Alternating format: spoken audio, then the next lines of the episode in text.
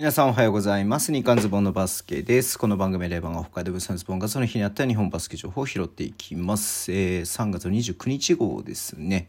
3月もおりますね。年度が終わりますね。はい。えっ、ー、と、まず、えー、まあ、もともとね、出てたリリースではあったんですけれども、えっ、ー、と、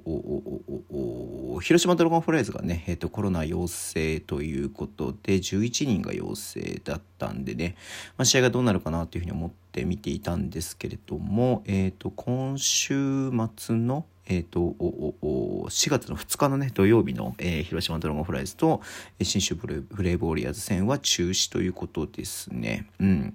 えっと、ゲーム2は一応予定してるんですけれども、えっと、まあ、その選手がね、あの、陰性であれば開催するってことみたいなんでね、まあ、この後の経過によってはゲーム2もやらないかもしれないというところではありますけど、まあ、ちょっとコンディションがね、心配ではありますけれどもね、どうなるかなというところでちょっと気になってていますね。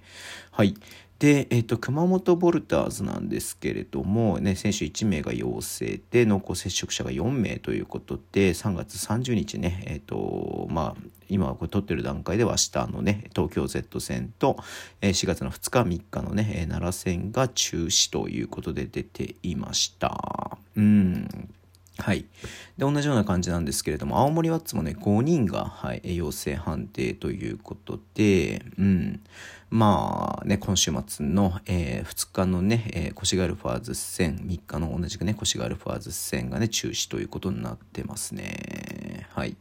で、あと、熊本ボルターズはさっき言ったわ。ごめんなさい。えっ、ー、と、熊本ボルターズが、えっ、と、ん？陽性だったから、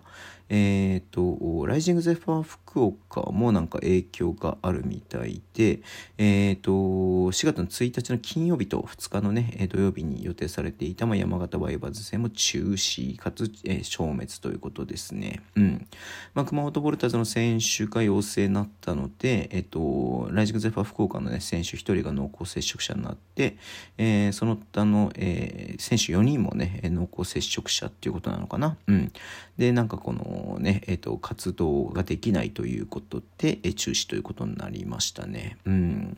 まあ、ちょっとなんか言い方ですけど、玉突き事故みたいな感じでね、はい、えー、一つやっぱりちょっと、一つのチームからこういうことになるとね、濃厚接触者みたいな感じでね、こうなってしまうので、っていうのがありますんでね、ちょっと楽しみにされてたファンの方はね、すごく残念ではあると思いますけれども、まあ、いずれにしろね、まあ、選手が、え、順調にね、回復に向かうことと、えー、まあ、はい、えー、この後もね、引き続き、えー、こう、なんつうの、ね、少しでも開催できるようにね、していってほしいなというふうに思っています。はい、そんなところでお会いしたいと思います。Twitter でも以上発信します。ぜひフォローお願いします。YouTube 毎日やってます。ラジオとこのアプリで聞いてる方はボタンを押してください。では、今日もお付き合いいただきありがとうございます。それでは、いってらっしゃい。